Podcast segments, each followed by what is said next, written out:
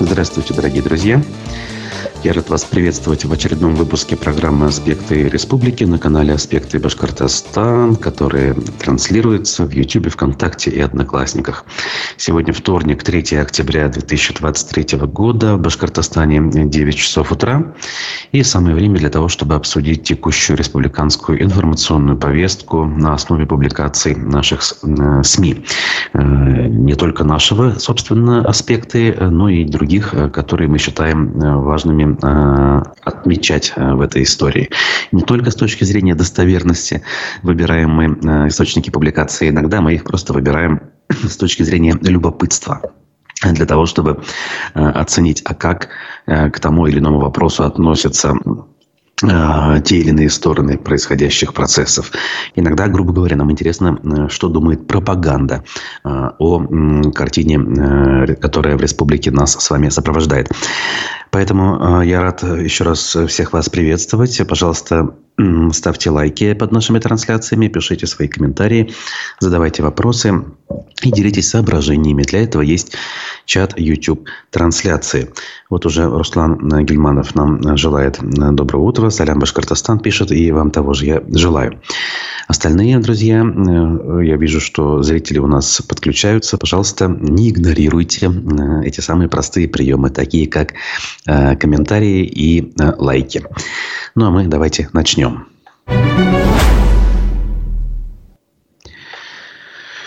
Адвокат э, Лилии Чанышевой э, Рамиль Гизатуллин напомнил э, окружающим о том, что в обозримом будущем уже очень скоро начнется судебный процесс по апелляционной жалобе на вынесенный ей приговор. Я напомню, что суд первой инстанции осудил Лилию Чанышеву и признал виновной в организации экстремистской организации. Так вот, Гизатуллин э, следующее написал. Уголовное дело поступило в Республиканский Верховный суд 19 сентября 2023 года. Согласно карточке дела, фамилия и имя отчество осужденных не скрыты как это было в случае с судом первой инстанции. Это дает основание предположить, что судебное разбирательство 16 октября э, по адресу Пушкина 88-1 будет открытым что позволит желающим присутствовать на нем, не исключая, что ближе к дате апелляции могут быть внесены те или иные коррективы, написал он. То есть, в принципе, исключать нельзя, что процесс в какой-то момент, опять же, разумеется, по указке сверху могут объявить закрытым. И тогда ничего не помешает в карточку дела внести нужные коррективы. Здесь, безусловно, никаких сомнений нет. Но, по крайней мере, пока можно надеяться, что суд будет открытым, и на него могут прийти все желающие. Э, я напомню, два фигуранта дела были. Сама Чанышева приговорена к семи с половиной годам лишения свободы, а второй фигурант Рустем Мулюков к двум с половиной годам.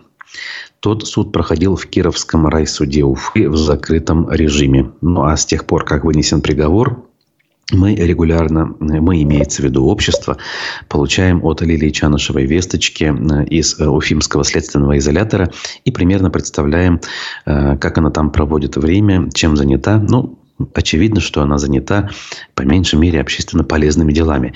Если вспомнить хотя бы историю с библиотекой, которую удалось очень серьезно пополнить благодаря ее призыву и, конечно, благодаря отклику людей, обычных людей с улицы, которые э, сочувствуют ей и э, откликнулись на ее призыв, отправив туда огромное количество книг, с которыми даже сотрудники СИЗО не сразу справились.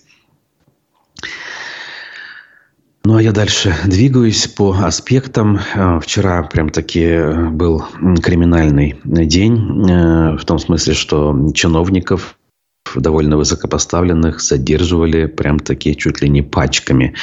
Начну с начальника железнодорожного вокзала Уфы Олега Мигунова.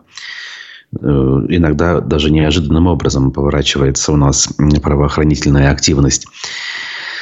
Следком республиканский сообщил, что Мигунов обвинен в получении взятки в особо а нет, не в особо, в крупном размере просто. По версии следствия, в период с 21 по 23 годы он получал взятки от предпринимателей, арендующих площади для торговли на территории вокзала за общее покровительство их предпринимательской деятельности и непринятие мер реагирования в случаях нарушения арендатором условий договора такие банальные вещи приведены да, в качестве э, объяснения. Сумма незаконного вознаграждения варьировалась, внимание, от 7 до 13 тысяч рублей ежемесячно. Всего за указанный период им было получено более 600 тысяч рублей. В настоящее время на рабочем месте и по месту жительства обвиняемого проведены обыски. На время расследования ему избрана мера пресечения в виде заключения под стражу. Вот так вот. Теперь он арестован э, на два месяца, получается, до 27 ноября 2023 года. Вот даже не знаешь, что думать, когда такие новости читаешь. С одной стороны, ну, взятки брать нехорошо. С другой стороны, ну, совершенно смехотворные суммы здесь звучат. За совершенно смехотворные, как таковые, э, правонарушения. Ну, то есть вы этой ситуации кажется адекватным какая-то санкция работодателя. Ну, то есть э, работодатель явно недополучил, наверное, э, денег. В данном случае мы говорим про российские железные дороги. И как-то мог бы, наверное, в этом смысле с не очень э, ответственным руководителем как-то разобраться полюбовно. Но причем здесь обыски, уголовное дело и срок, который может исчисляться годами. Вот за это все, друзья мои. У нас такие миллионы, миллиарды крадут и совершенно ничего при этом не происходит. Ну что я, как говорится, секрет Поля Шинеля, что ли, раскрываю. Эм, понятно, что э, те, кто воруют совершенно иными величинами, они под следствие не подпадают ну, все-таки, ну, как-то надо же, наверное, и честь мундира сохранять. Ну, в конце концов, ну, не стыдно ли заниматься подобными делами? Ну, хотя, что я говорю, конечно, не стыдно, если осуждают э, политических э, активистов, таких как Лилия Чанышева. Ну, знаете, ну, там понятно, что это все несправедливо и совершенно не имеет отношения к здравому смыслу. Но там хотя бы политическая мотивированность, понятно, да, сверху сказали, ну, как бы куда же деваться. Найдутся всегда готовые взять под козырек исполнители, приспособленцы, они во всех э, временах органах были, они в любых структурах есть, а в силовых наверняка их достаточно тоже. Так вот, здесь, как бы, ну, блин, человек, плоть от плоти нынешней, как бы, системы наверняка имеет отношение э, к выборам даже, почему нет, да? И, в общем, руководитель, встроенный в вертикаль. И тут вот такая вот история. Не то, чтобы его жалко, но, в общем-то, просто удивляет э, в этом смысле очень серьезная жестокость э, этой системы. Э, еще вчера был задержан на эту тему, значит, кто у нас там, была новость как бы ее сейчас не пропустить. По-моему, я ее даже не взял в обзор. Э, чиновники из дорожного, значит, э, дорожной структуры, которая отвечает за некий контроль и входит в структуру Минтранса, тоже брал некие взятки. Вот там наверняка суммы побольше. То есть, у меня вот таких эмоций, какие вызвала новость о директоре ЖД-вокзала, та новость не вызывает. И именно эти две э, информации я имел в виду, когда начал говорить о том, что у нас день был полон подобного рода криминальных сообщений. Ну а пока я двигаюсь дальше, э, экс-чиновница Белого дома, заявившая о политических амбициях, Дилара Гундорова, пригласила желающих обсудить ситуацию в расселяемом Подольске Хайбулинского района. Онлайн-семинар она запланировала на 5 октября. Э, размещено, значит, приглашение от имени ее, собственно, автономной некоммерческой организации межведомственного взаимодействия информационно-аналитический центр. Так она назвала свою структуру по аналогии с госструктурой, где раньше работала. Значит, эм, она приглашает к общению всех желающих, в том числе и представителей органов власти Хайбулинского района, Республики Башкортостан, компании «Башкирская медь», общественников, прессу и так далее, и так далее. На онлайн-семинаре предполагается представить анализ ситуации по переселению жителей села Подольск, а также ответить на актуальные вопросы. Это все планируется 5 октября в 19 часов по местному времени. Поэтому, друзья, кому тема интересна, а кого-то она, может быть, и лично касается, обратите внимание на этот анонс. Вадим Беляков пишет «Привет, очень рад видеть тебя, Вадим». А, и, соответственно, доброго утра тебе тоже желаю. Тем временем оперативка у нас вчера была понедельничная и не обошлось без любопытных высказываний, в частности, из уст премьер-министра Андрея Назарова. Это ненормально, если мы людей заставляем двигаться часами. Это вот цитата, которую мы вынесли в аспектах в заголовок публикации. Премьер-министр э, Башкирии выступил после сообщения о том, что на прошлой неделе самыми частыми жалобами в соцсетях стали обращения по дорогам, в первую очередь из-за заторов и пробок на этих самых дорогах. То есть, в принципе, для уфимца ничего нового в этом не прозвучало, но для премьер-министра, видимо, все-таки прозвучало. И он тут же заявил, нам нужно совместными усилиями устранить эти пробки. Это возможно. Для этого нужно объединить усилия администрации Уфы, Минтранса и ГИБДД, сказал он. По мнению Назарова, замедление движения в случае дорожных работ или аварий должно быть не выше 10-15% от обычного трафика. Ни в коем случае не должно удваиваться время передвижения людей.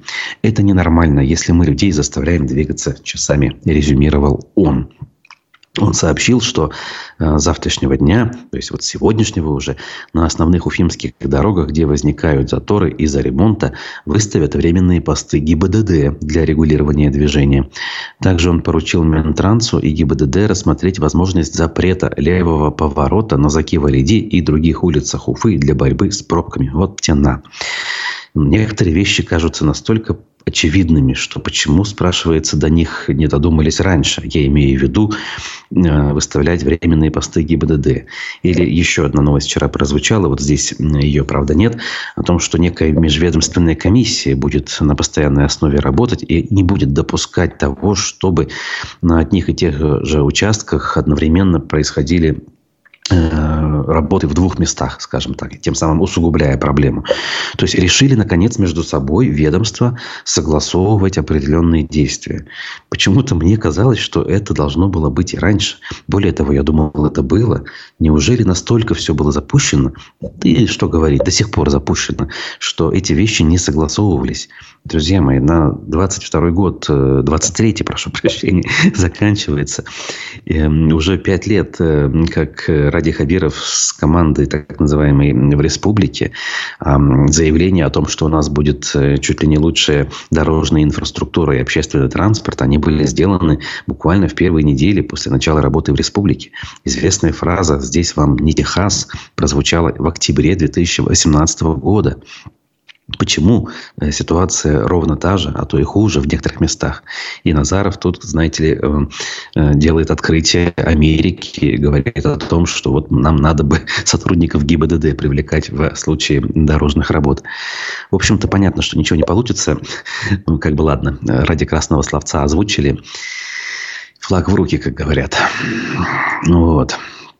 В этом этом смысле хочется обратить внимание на э, еще одну инициативу руководства региона, связанную со строительством копии колоннады из Сухуми э, в Уфе на набережной. С этой инициативой в выходные через соцсети обратился глава республики Ради Хабиров. А, и его обращение вызвало разную очень реакцию и с точки зрения того, а, о чем было это обращение, и с точки зрения того, а, как это обращение прозвучало. Например, пруфы эм, взяли несколько выбрали, точнее, несколько комментариев пользователей соцсети и соответствующую публикацию повесили. Жители Башкирии удивились состоянию Хабирова на видео. Вот даже такие нюансы людей э, обратили внимание. Лыка не вяжет, некоторые из них написали. Э, другие озадачились, собственно, самим предложением, что якобы, несколько у нас других проблем нет, а вот эти какие-то колоннады очередные, причем совершенно непонятные, в непонятном месте, мы должны построить. Давайте мы сами с вами это видео сейчас тоже посмотрим и послушаем. Возможно, не все видели. Ну, а дальше, соответственно, мыслями поделимся и будем двигаться далее. Сегодня делегация республики работает в Абхазии. Я нахожусь столица Абхазии Сухуми. Мы приехали поздравить абхазов, наших братьев, с 30-летием независимости. Они ее в такой тяжелой борьбе завоевали. А для нас это очень важно, потому что 92-е, 93-е самые драматичные годы. Народ Башкортостана рядом был с абхазами. Наши врачи здесь работали. Башкортостан оказывал очень серьезную гуманитарную помощь. И многие жители Абхазии получили потом образование у нас. Поэтому есть основа для дружбы. Вот. А вот я специально показываю эту колонну. Мы президентом Абхазии договорились, что вот такую колоннаду в Сухуме мы воспроизведем один в один на набережной реки Белой у нас знак дружбы абхазского и башкирского народов. Мы уже 11 октября на День Республики заложим камень, а в следующем году вот такая колоннада, посвященная, подчеркиваю, настоящей дружбе двух народов, потому что в тяжелые минуты и годины народы должны друг другу помогать. Сделаем, мне кажется, это правильное дело, и самое главное, это еще будет очень-очень красиво и правильно. Вот, посмотрели мы обращение к жителям региона э, Радия Хабирова, который предложил эту самую колонаду. В общем, сами все слышали и видели. И как бы можете своими мнениями на этот счет делиться. Э, значит, что интересно. Когда мы эту новость опубликовали у себя на аспектах, э, прямо такие удивительным образом поток комментариев начался, особенно ВКонтакте. Однотипных, от людей, э, которые в своих аккаунтах особо ничего не имеют. Например, если это женщина, а это были в основном женщины, то э, в этих аккаунтах был лишь набор каких-то кулинарных рецептов. И очень однотипные комментарии. Еще раз подчеркиваю о том, что ой, какая интересная идея, ой, какое замечательное у нас руководство, и так далее, и так далее. В общем, сразу э, возникли э, мысли о том, что это не случайные люди, а так называемые боты, э, которые отрабатывают информационную повестку в интересах пропаганды. Уж откуда они взялись в данном случае, сотрудники ли это Центр управления Республикой Белого дома или еще кто-то откуда-то нанят, мы не знаем. Но история именно вот таким образом выглядела. Подобное, кстати, у нас и в Телеграм-канале возникает, поэтому, друзья, когда видите подобного рода комментарии, ну, в общем-то, Относитесь к этому с пониманием, так скажем. Их невозможно, э, как правило, быстро и оперативно почистить. И не, не всегда точно ясно, э, кого нужно удалять. Поэтому э, это может быть.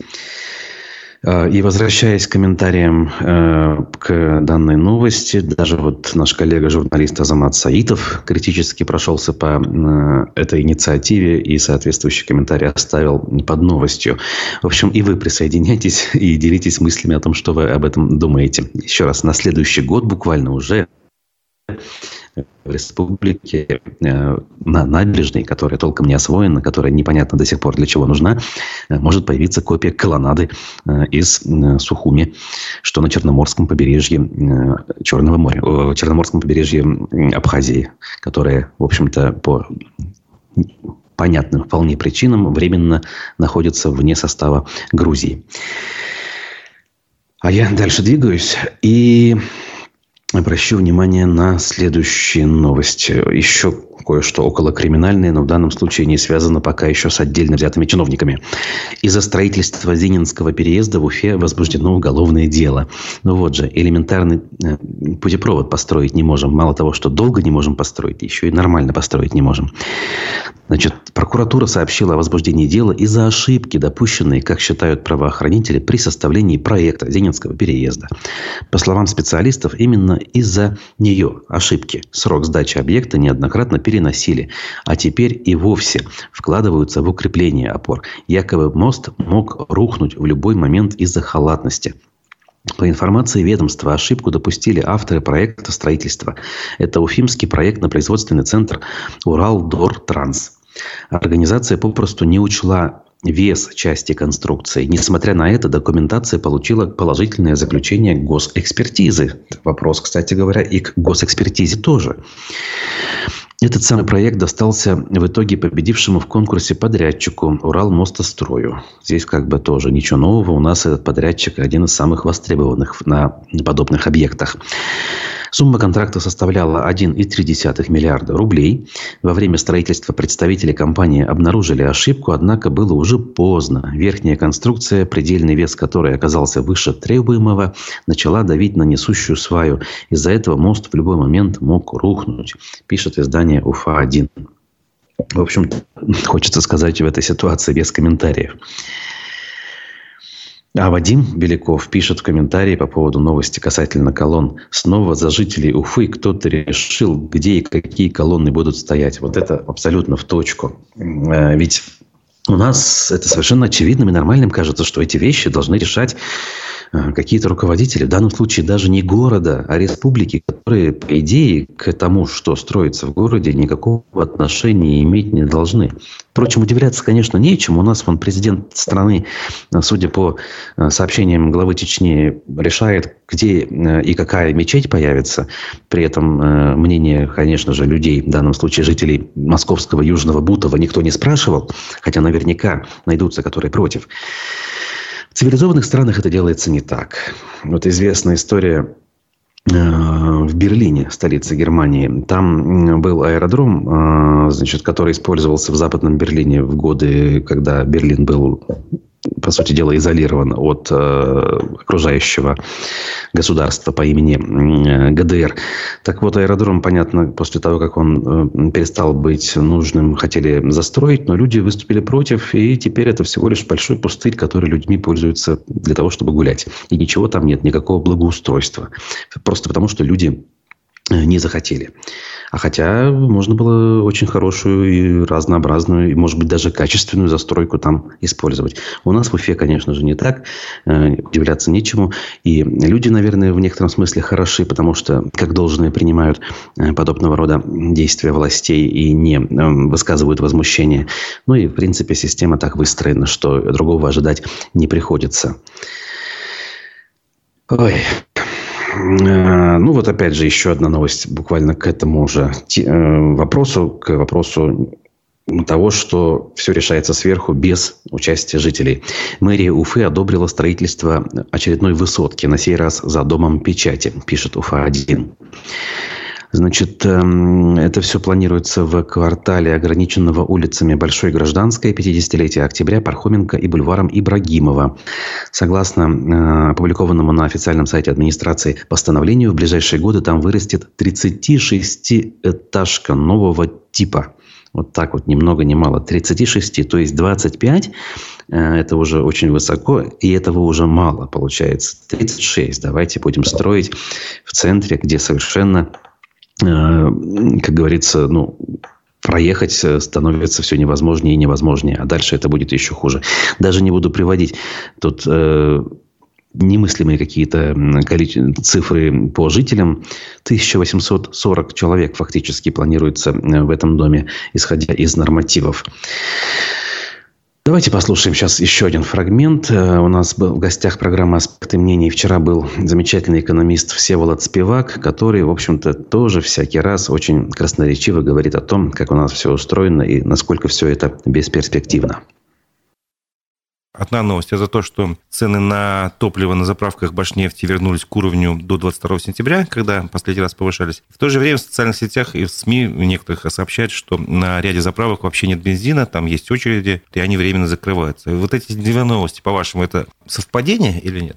Ну, смотрите, есть конспирологические теории, которые говорят о том, что есть некий картельный сговор нефтеперерабатывающих компаний, которые таким образом противопоставляют себя решению правительства ограничить экспорт, тем самым уменьшить их доходы. На самом деле, я не очень верю в конспирологические теории, поэтому скорее склонен считать, что это некое совпадение во времени. Скорее склонен считать, потому что представить, что нефтяные компании за спиной правительства договорились между собой быстро и эффективно, ну, вряд ли. Ну, а давайте тогда объясним, почему все-таки цены на заправках вдруг снизились. Они же все время поднимались. Введенный запрет на экспорт бензина и дизеля, соответственно, привел к тому, что на внутреннем рынке возник определенный избыток, и цены на бирже упали. Санкт-Петербургской бирже упали. Они упали на 10-20% по разным видам топлива. Соответственно, сейчас этот эффект потихонечку доходит до розничных точек сбыта. Снижение будет идти в том же направлении, в котором происходит динамика цен на бирже, но я думаю, что не столь выражена как, допустим, год назад цены на бирже падали, при этом а на заправку мы падение либо не увидели вообще, либо оно было минимальным. Но оно было заметно в тех регионах, где большая доля а, независимых продавцов, там, где подавляющее большинство бензина, ну, это практически везде, как э, так, продавалось через вертикально интегрированные компании, там а, снижение цен вообще не было заметно. Я думаю, сейчас примерно будет такая же ситуация. То есть снижение будет, но оно не будет э, пропорционально падению оптовых цен. Ну, давайте тогда вторую новость объясним. Почему все-таки наблюдается дефицит топлива? Казалось бы, ну, страна такая, которая столько нефти добывает, перерабатывает. Я думаю, что дефицит наблюдается в тех регионах, где в тех районах, в тех населенных пунктах локально, где значительная часть потребностей обеспечивался независимыми сетями. Экономика независимых сетей, я думаю, последние несколько месяцев она была отрицательной. Если учитывать, что, допустим, АИ-95 на бирже там стоил 70 тысяч рублей за тонну, то в переводе, условно говоря, на литры 1 литр, примерно 0,75, то получается 53-54 рубля – это входящая цена у независимых продавцов топлива, плюс у тебя какие-то издержки, получается, что, в принципе, на каждом литре бензина ты теряешь. Соответственно, либо у тебя варианты, либо начать Бодяжить. Э, бодяжить, не доливать, э, либо потерять бизнес, либо на какое-то время сократить объем сбыта. Я думаю, что... И, соответственно, там, где независимые продавцы решили либо сократить, либо бодяжить, либо еще что делать, э, спрос переключился на башнефтские заправки, которые оказались локально не готовы к, так, к резкому росту спроса. Локально. Я думаю, что они присмотрят свою программу и удовлетворят его. А большая доля независимых у нас продавцов бензина? По Башкирии оценить не могу, я не знаю. В целом считается, что где-то в районе там, 25-30%, при том, что по количеству заправок их, что удивительно, больше, чем количество заправок вертикально интегрированных компаний. Но вертикально интегрированные компании – это большие заправки в хороших местах, а значительная часть э, независимых – это старые заправки на 1, 2, 3 поста, где-то в районах, деревнях, по трассам или э, какие-то полумобильные варианты. Ну, это же наследство как раз вот этих больших компаний, да? Просто продать продали, видимо, то, что не очень выгодно. А я думаю, они по-разному формировались. Да? То есть по количеству в России, в Башкирии я не скажу, количество бензозаправок независимых больше, чем вертикально интегрированных. Но по объему проливок вертикально интегрированные компании продают подавляющую большую часть. Но мы можем быть уверенными, что в ближайшие, там, не знаю, месяц цены на бензин будут потихонечку снижаться? Пусть не так быстро, как, скажем, на бирже на 10%. Я бы предположил, что определенное снижение будет.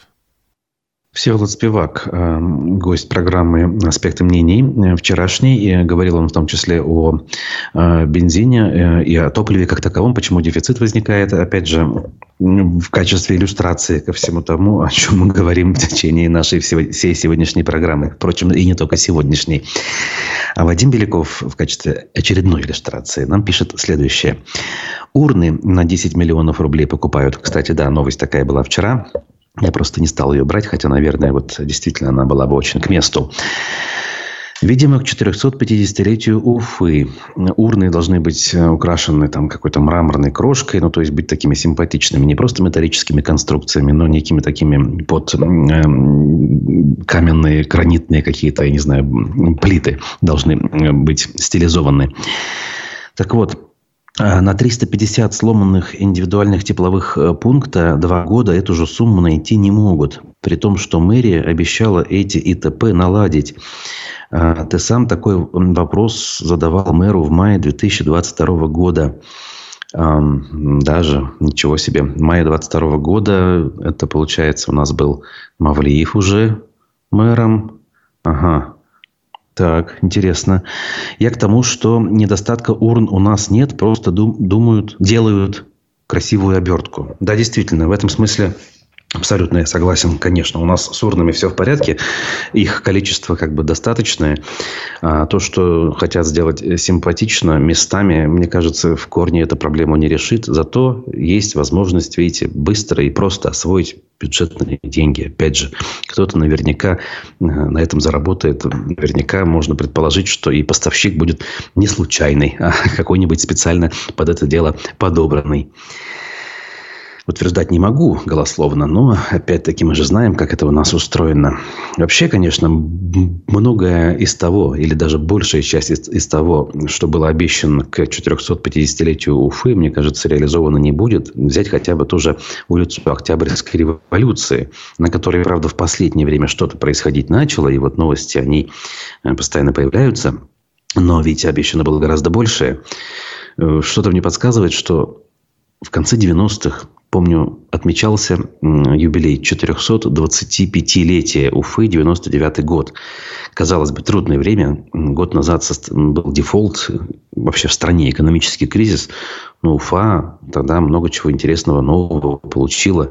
И как-то она выглядела праздничным образом. Прям это вот чувствовалось. Мне кажется, сейчас будет даже хуже. Хотя времена совсем другие, казалось бы. По мнению властей, они очень благополучные. Так вот, на Октябрьской революции обещают уложить два слоя асфальта и пустить транспорт. Об этом пишет медиакорсеть. Мавлиев э, об этом сообщил на очередном этапе реконструкции. Дорожники уже переустроили все инженерные коммуникации. До улицы Новомостовой уложили бетон. На днях завершают укладку верхнего слоя основания полотна из асфальтобетона и приступают к укладке нижнего слоя. Как только уложим два слоя асфальта, запустим движение транзитного транспорта, сказал он. Работы здесь начались в ноябре 2022 года и ведутся на участке длиной в 1300 метров от э, Ленина до проспекта Салавата Юлаева. Общая стоимость реконструкции чуть более миллиарда рублей. После обновления улица должна стать пешеходно-транспортной. Ширина проезжей части должна сократиться до двух полос, что позволит создать дополнительное пространство для тротуаров шириной 3,5-4,5 метра и отдельной велополосы. Вот так вот обещают сделать. А, но это ведь только касается проезжей части. А что касается самих домов, в которых мы надеялись увидеть к юбилею магазинчики, кафешки, музейчики, в общем-то, такие общественные пространства для того, чтобы можно было проводить время. Ничего подобного там э, нет и не ожидается. Присуха Мавлиева была в мае 22 года в мэрии, пишет Вадим Беляков. Ты задал несколько вопросов, в том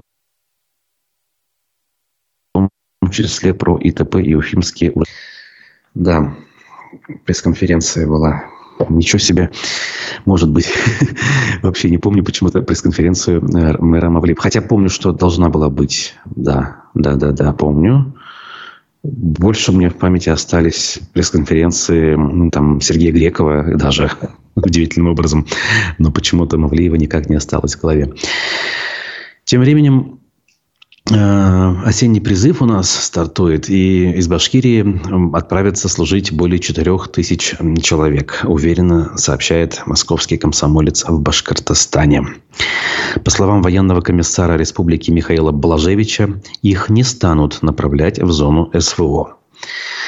Первые отправки призывников состоятся в середине октября. С сборного пункта каждому выдадут комплект обмунирования, несетер, несессор, э, продукты питания и вещи. Завершится осенний призыв 31 декабря. Обнадеживает издание со ссылкой на Башинформ. Тем временем сам Башинформ пишет, что россияне назвали лучшими певцами 23 года Полину Гагарину и «Шаман» так вот просто шаман, несклоняемым образом, английская аббревиатура или что это, псевдоним исполнителя указан. А, по мнению россиян, лучшим певцом текущего года признан шаман Ярослав Дронов. Он получил 33% и первое место в топе. То есть, чем более ура патриотичен э, исполнитель, чем более, по сути дела, зашкварен патриотичен, тем он нынче популярнее. Опять-таки, если верить э, официальным опросам Всероссийского центра изучения общественного мнения в ЦИОМу. Ему уступил лидер прошлого года Олег Газманов. Вот так вот. Тройку лидеров замыкает Николай Басков. Следуем, следом расположились Сергей Лазарев, Григорий Лепс и Филипп Киркоров. Лев Лещенко дальше идет с пятью процентами. Реже лучшим певцом российской эстрады называли Леонида Агутина, Николая Расторгуева. Надо же, бедняга, куда же он опустился-то? А также Диму Билана и Александра Маршала. Тоже странно, один из Z-патриотов. В этом смысле к Агутину вопросов почти нет, и он в этом рейтинге зачем-то оказался, но, видимо, чтобы не расслаблялся. Вообще, конечно, новость, казалось бы, какое имеет отношение к Башкирии и Башинформу, но вот Башинформ э, его э, публикует зачем-то. Ну, а мы зачем-то эту новость берем и с вами обсуждаем. Ну, ладно, почему бы и нет. Мы же тоже находимся во всей этой информационной парадигме. В общем-то, для того, чтобы дальше обсудить все эти вопросы и другие вопросы, и получить профессиональный комментарий, рекомендую не пропустить сегодня в 11 часов утра аспекты мнений с политологом Николаем Евдокимовым. А, анонсы у нас уже опубликованы, поэтому я думаю, что не пропустить ничего сложного не составит. Ну, а я с вами, друзья, на этом попрощаюсь. До следующей встречи. Пожелаю хорошего, продуктивного дня, насколько это возможно.